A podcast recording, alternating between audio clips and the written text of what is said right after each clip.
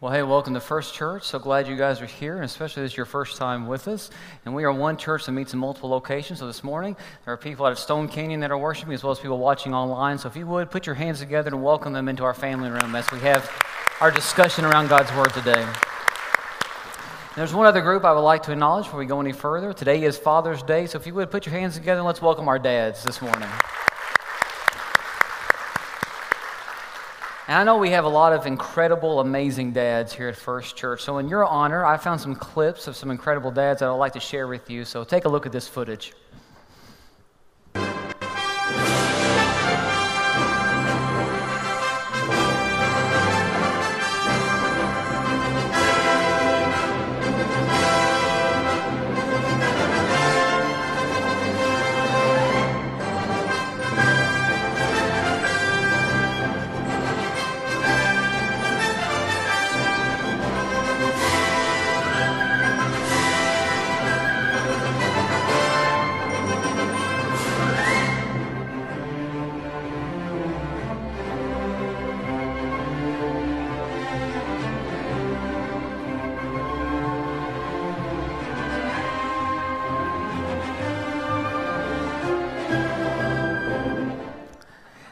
Dad to the rescue, right? Some of you dads have been there before, yeah.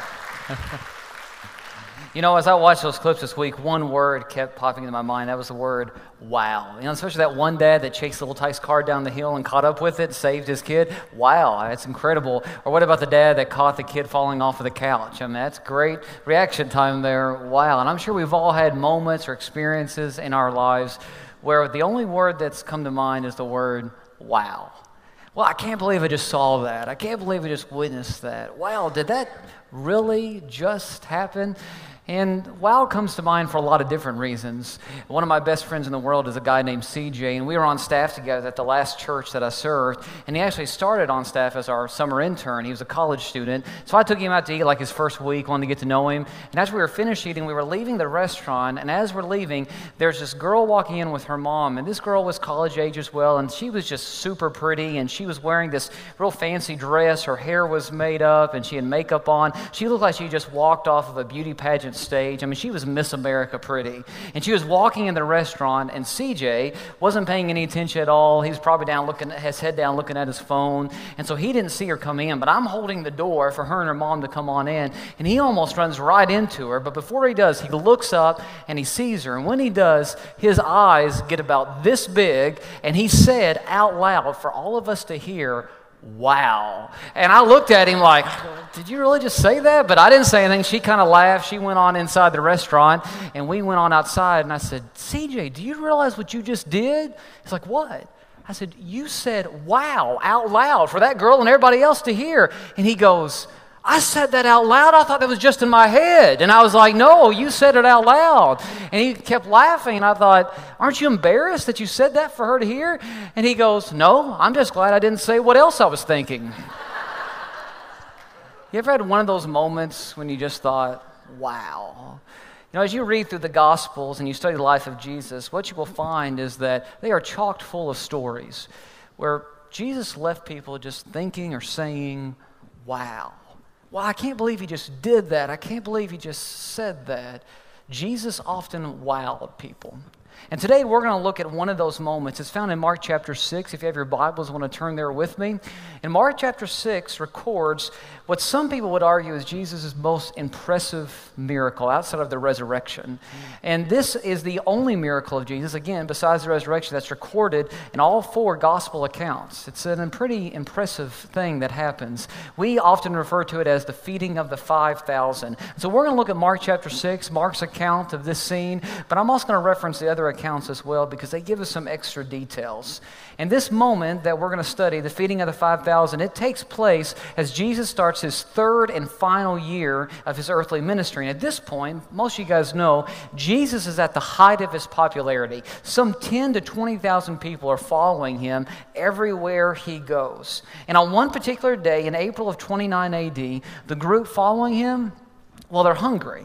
See, they've been listening to Jesus teach all day long. They started early in the morning, and it got to be evening time, and they hadn't taken any breaks. In fact, they're in a remote place. There's no place to go and buy food. And so they're hungry. And the disciples, they realize the people are tired. They're getting hungry. They're worried they might get hangry. You guys know what I'm talking about? Hangry, a combination of being hungry and angry all at the same time. They're worried that the people might get hangry. And so they come to Jesus and they say, Hey, Jesus, you might want to dismiss the people and let them go to the surrounding villages, countryside and buy something to eat. In fact, that's what they say, Mark 6, verse 35. This is a remote place. They're talking to Jesus, and it's already very late. Send the people away so they can go to the surrounding countryside and villages and buy themselves something to eat. Now, this was a logical idea. This was actually a smart idea. The people are hungry, they're tired, there's not enough food around for them to eat, so let's send them away so they can get something to eat. But Jesus has another idea. Jesus has something else in mind, and that's what we're going to look at today. Pick up with me, if you would, verse 37 of Mark chapter 6. But he answered, after the disciples said, Send the people away, but he answered, You give them something to eat. They said to him, That would take eight months of a man's wages. Are we to go and spend that much on bread and give it to them to eat? How many loaves do you have? Jesus asked. Go and see. When they found out, they said, Five and two fish. Then Jesus directed them to have all the people sit down in groups on the green grass. So they sat down in groups of hundreds and fifties, taking the five loaves and the two fish, and looking up to heaven, he gave thanks and broke the loaves. Then he gave them to his disciples to set before the people. He also divided the two fish among them all. They all ate and were satisfied. And the disciples picked up twelve basketfuls of broken pieces of bread and fish. The number of the men who had eaten was 5,000. Now, I want you to notice something before we go any further. The last verse that we just read, verse 44, says that the number of the men who had eaten was 5,000. Only the men were counted on that day. Now, there were women and children there as well, but they only counted the men. So we typically refer to this as Jesus feeding the 5,000, but there were probably some 10 to 15,000 people there, if not more, when you add in the women and the children. And all of them were fed by Jesus on that day. See, by far, this is one of Jesus' most impressive miracles. Now, in Jesus' day, like in our day, there were con artists who would try to gain a following by doing sleight of hand tricks, and they would call them miracles. They would fool people. But you know, it's hard to fake feeding 15,000 people, isn't it? In fact, some people would say it's impossible. And Luke, I'm sorry, Mark gives us this extra detail. Mark 6, verse 42 says, They all ate and were satisfied. Mark's telling us here, here they didn't just eat, they didn't just get a bite of piece or something. They ate until they were full. They were stuffed. Nobody there left hungry. You see, it's not just that Jesus did the miracle, that's pretty cool. And it's not just that 15,000 or so people witnessed the miracle, that's even more impressive. But 15,000 people personally experienced this miracle. And I think that's why it's the one miracle outside the resurrection that's recorded in all four Gospels. Because as the Gospel writers are writing their accounts of Jesus' life, they're writing about 30 years after Jesus ascended into heaven. And so, as people would read these stories about Jesus' life, some people would probably say, Did that really happen? I mean, did he really do that miracle? Did he really accomplish that? Some of this is hard to believe. And there were still people around living in the area alive that had been there on that day. They were part of that 15,000 or so that actually had some of the bread and the fish that he had passed out. And they could tell others, oh, yeah, that stuff's true about Jesus. I was fed that day, I was part of that large crowd.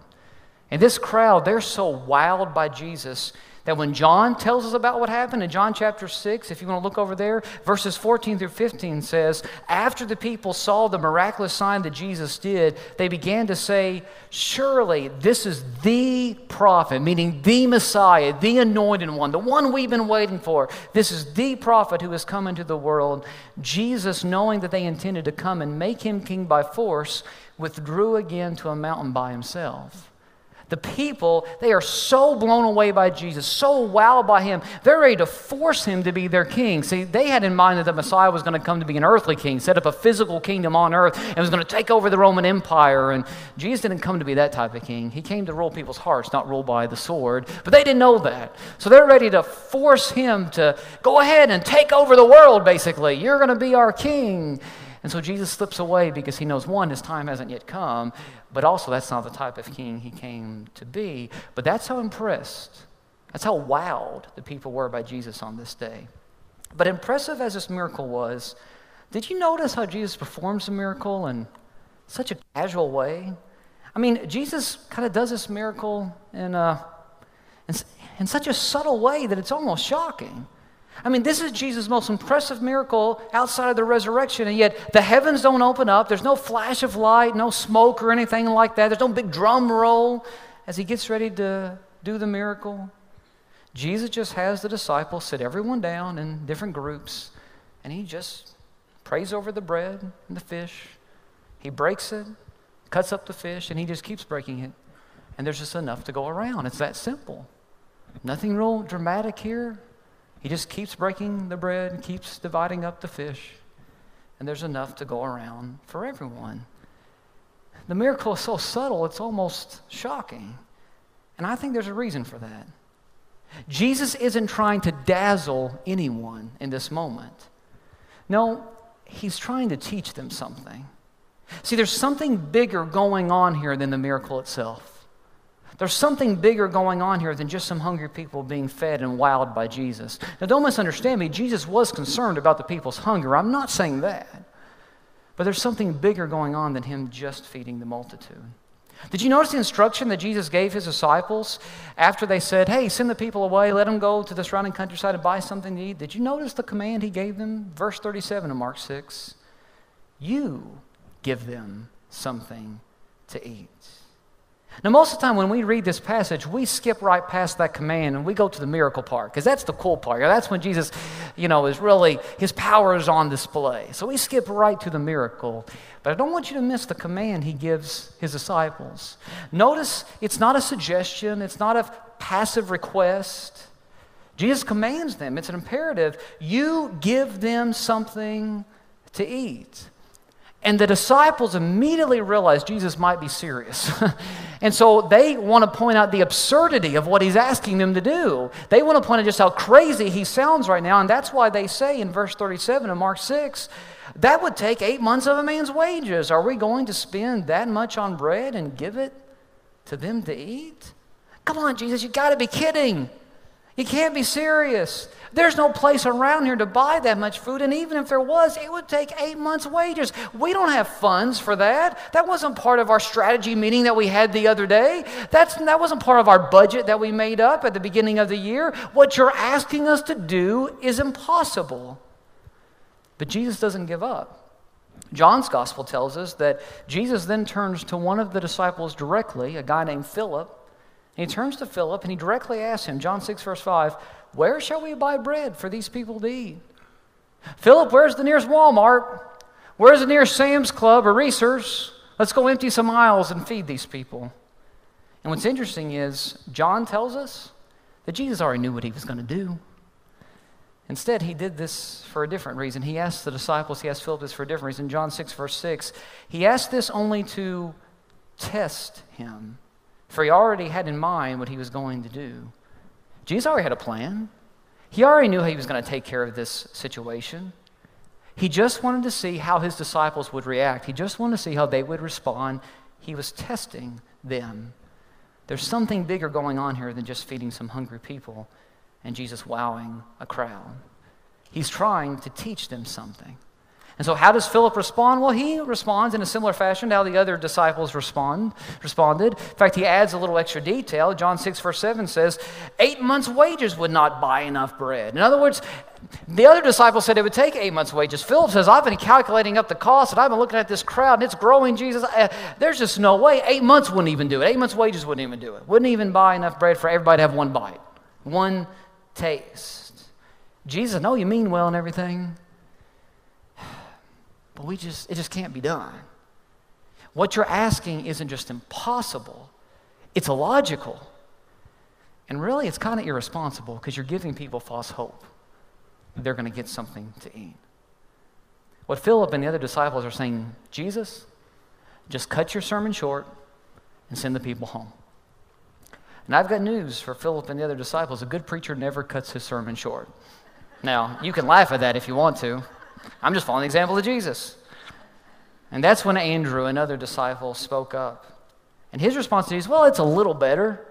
John 6, verse 9, Andrew says, Here's a boy with, a, with five small barley loaves and two small fish. Now, if Andrew had stopped talking right there, it would have been fine. Because Jesus said, Okay, what food do we have? And Andrew says, Okay, I've been out, I've been looking over the crowd, this is what I came up with. I found these five barley loaves, two fish, a little boy was carrying it. That's all I could find. Uh, all these thousands of people, it's the only food I could find. If he had just stopped there, that would have been fine. At least he tried, right? Jesus said, Find him something to eat. At least he tried. But he doesn't stop there. He goes on to add this comment in verse 9 But how far will they go among so many? He cast doubt. I found some, but it's not going to do much. There's a little boy here with a sack lunch, but that's not going to do anything. That's not even going to touch this crowd. There's no way. That amount will barely feed this boy, let alone the thousands upon thousands of people that are gathered here. And before I go any further, I want you to realize exactly what Andrew found when he found this little boy. See, when I was growing up in church, I was in children's church, vacation Bible school, all that, and I heard that Jesus fed the people with five loaves of bread and two fish. I pictured that the bread looked like this. I thought it was like an Italian loaf or something. I thought this boy was carrying five loaves about this size. I'm not sure why I thought the boy was carrying all that bread. Maybe he was a delivery boy or something. He was bringing them to somebody else. I don't know why, but I thought this was the type of bread that he was carrying. That's what I envisioned. But John tells us they were five barley loaves. And what you need to know is barley was the bread of the poor. A barley loaf was not near this size. Is about the size of the palm of your hand. It was a circular piece of bread, very thin, kind of cracker like. It was hard. And it's what the poor would eat. This is what this little boy was carrying. Not five huge loaves, kind of five oversized crackers. And then it says he had two fish. And again, as a kid, when I would hear this story, I thought that the boy was carrying a couple of good sized fish. Now, maybe not a large bass or catfish like some of you guys might catch. I've seen your pictures on Facebook, but a, a decent sized fish, one that you could eat, a couple of these, decent size. That's what I thought the boy was carrying. But John says that he was carrying two small fish. And when you look at the Greek, it lets us know they were tiny, probably even smaller than this. They may have even been sardines, small fish. So, what this boy was carrying, not two good sized fish and five huge loaves, he was carrying two small fish and a couple of oversized crackers. Some scholars even believe that the two fish he was carrying that they would have been chopped up into pieces and made into some type of relish. So it's equivalent to this boy carrying well, some crackers and a can of tuna fish. That's what Jesus used to do this impressive miracle.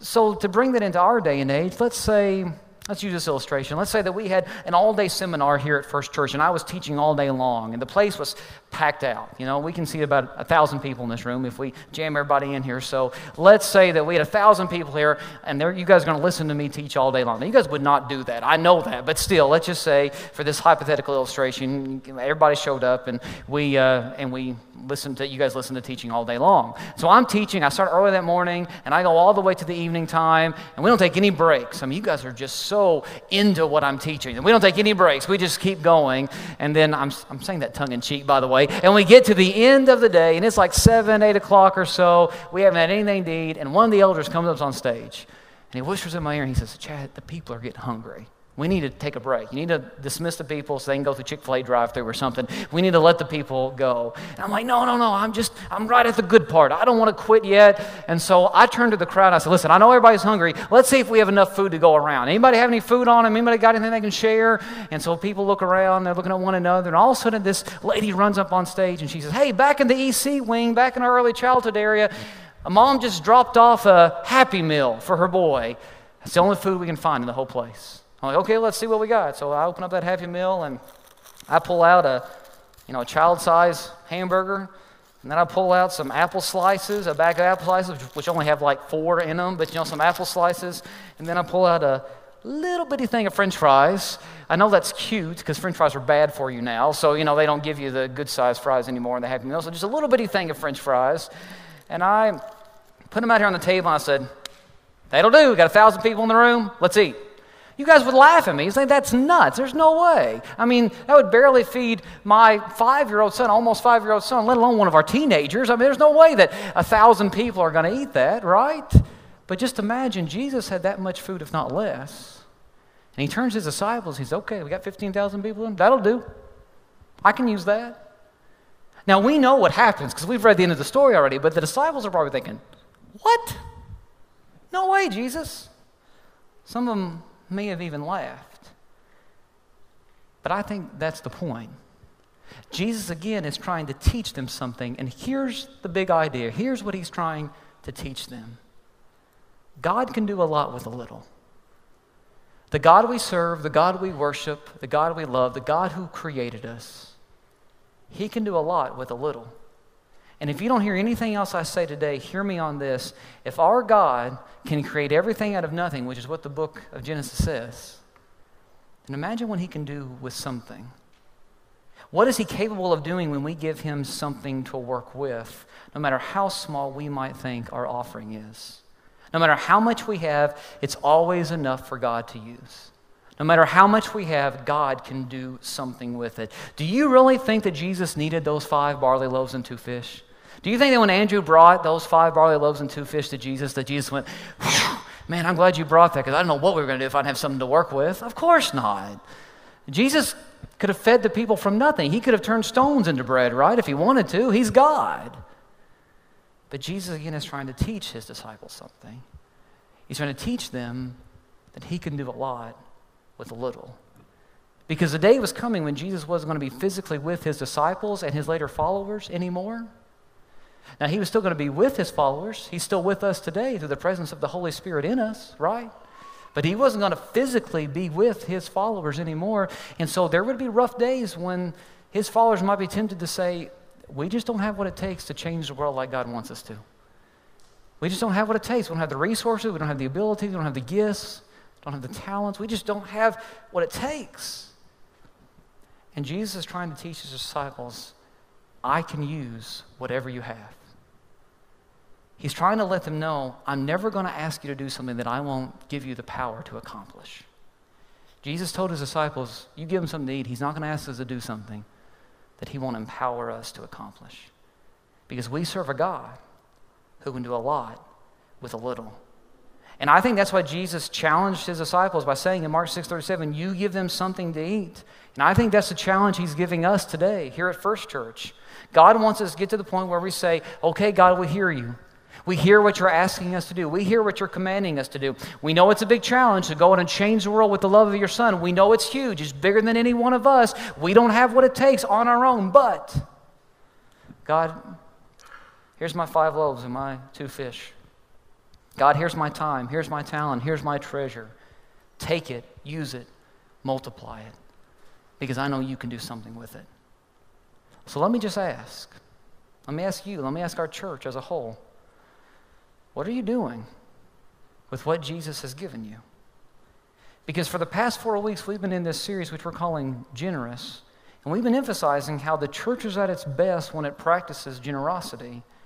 God is calling us to reflect His heart. And one of the clearest ways that we can reflect His heart is by demonstrating Jesus like generosity.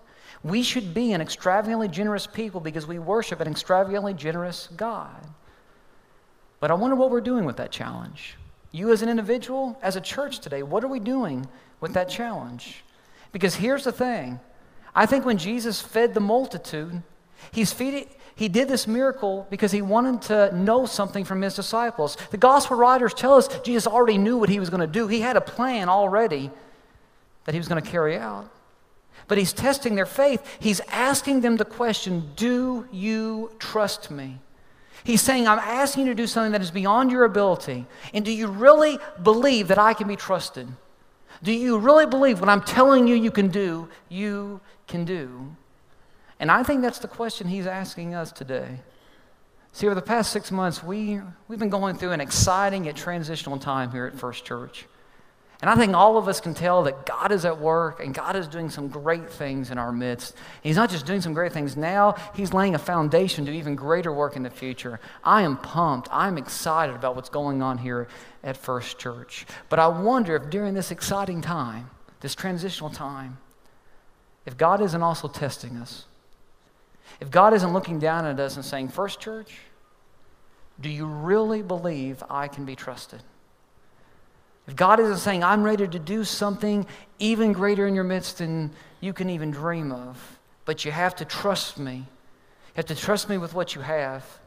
You have to trust me with your time. Trust me with your energy. Trust me with your talents, your gifts, your abilities. Trust me with your resources, with your money, your tithe. Trust me. And if you trust me, I'll do something great with it. That last part, trusting God with our resources, our money, our tithes, that's something that we all struggle with at times. And this week, we sat down with a guy in our church, a guy named Thomas, who learned that over time. He went through a period of testing, and he learned that when you trust God, He'll do great things with what you give Him. Take a look at his story. My name's Thomas Morse, a member here at First Church.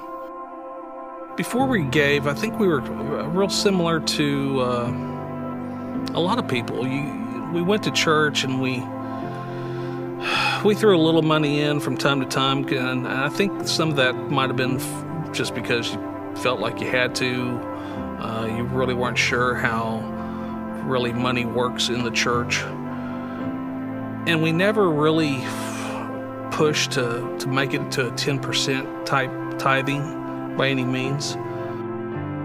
The church was putting on a financial peace university class and what an eye opening event that class was for me. It uh, really showed me what, uh, how God wanted us to handle our money, the proper ways to do it.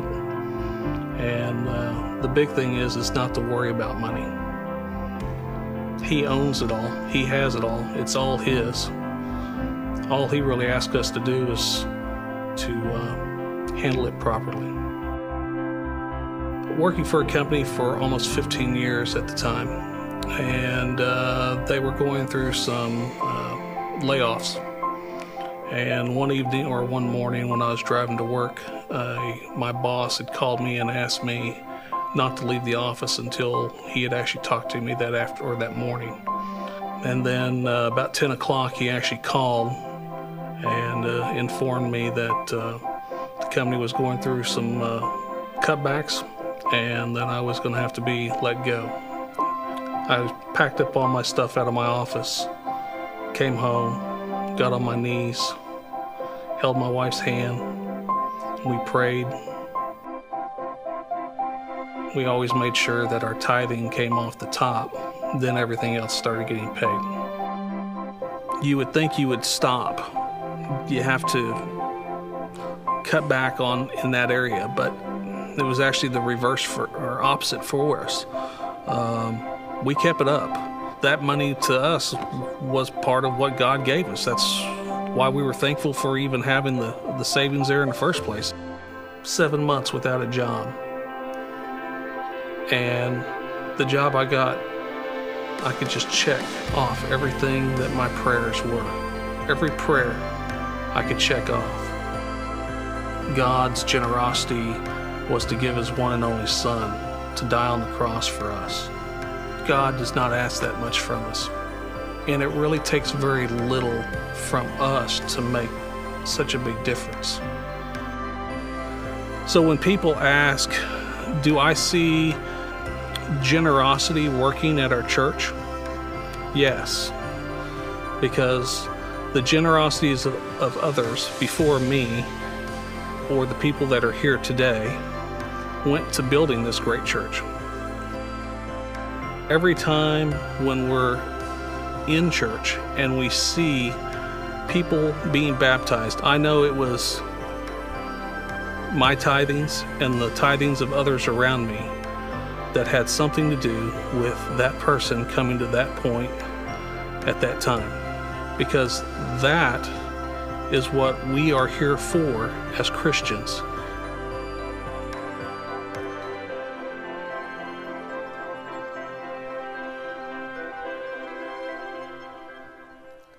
Sometimes God allows us to go through a time of testing to see if we really trust Him. I love something that He said in that video. He said, The real return on your investment, when you give to God, when you're generous with what God has given you, is when you see people accepting Christ being baptized into Him. And it's funny, I heard Thomas say that this week, and I was reading a book, And I came across this quote. It's a book by Rusty George entitled When You Then God. And listen to what Rusty says. He says, When I invest in God's kingdom, sometimes the greatest gift I receive is the joy of seeing baptisms and dedications and people choosing to follow Jesus. That's the mission of the local church I'm invested in. Here's something I've noticed without exception. Every tither I have ever met says, God has blessed me so much. And every non tither I've ever met says, I can't afford to tithe. Think about that for a moment. See, on that day in April of 29 AD, Jesus saw that the people were hungry. And he turns to his disciples. He says, Don't send them away, don't send them home. You give them something to eat. The disciples say, We can't do that. Jesus letting them know, I'm never going to ask you to do something that I won't give you the power to accomplish. And I believe that's what Jesus is telling us right now. We live in a culture today that is spiritually hungry, spiritually starving. that's empty. It's desperate. And God is looking at us here at First Church and saying, You have what they need, and I've given you more than enough. It's time you share it.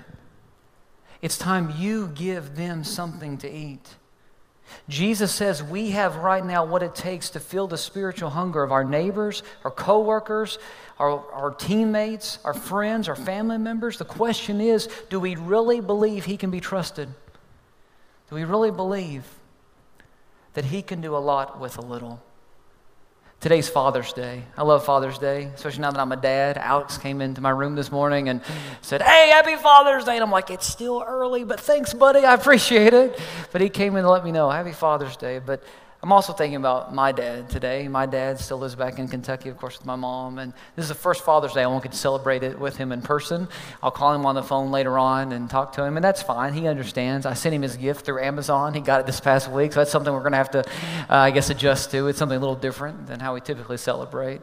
Uh, but my dad is great. He was a great dad, still is a great dad, and taught me a lot of life lessons. And I remember when I was little, anytime I'd go on a trip with a bunch of kids, whether it was a school trip or youth group trip with the church or maybe with a ball team, you know, to go for an away game or whatever, dad would always give me money to eat on, but then he would give me extra money. And he would say, Now, that money's not for you to spend. I don't want you to waste it or blow it, but if you're ever at a restaurant, you know, you to stop to get something to eat, and you notice that there's another kid not eating, you don't even ask them if they're hungry, if they want something to eat. You just go up to the counter, you buy them a hamburger, you buy them a sandwich, you get them something to eat, and you take it to them. I was like, okay, but why? And dad said that when he was a kid, he went on a trip, I believe it was a trip with his youth group, with his church. And his parents didn't know that on the way back they would be stopping to get something to eat, so they didn't give him any money. He was little.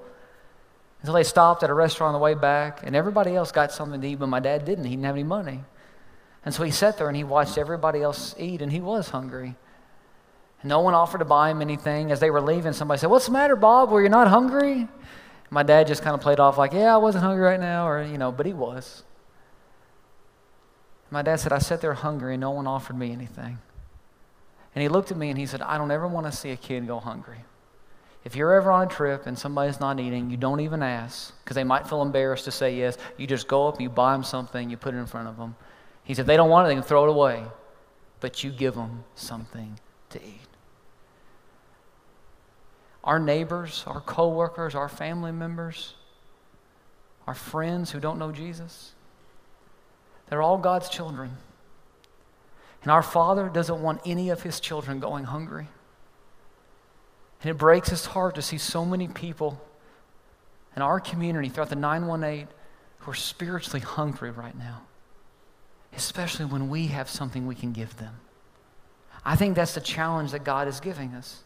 Just like he told his disciples in Mark 6:37, you give them something to eat. I believe he is telling us as First Church today, you give them something to eat. It might be a huge challenge, but God isn't going to ask us to do anything he's not going to give us the power to accomplish. My challenge to you through this series and through this final sermon is do something with your life whether it be through your gifts, your abilities, your resources, your time, your energy, whatever, your money. Do something with your life that extends the love of God to those who need it. What are you doing with what Jesus has given you? Would you pray with me?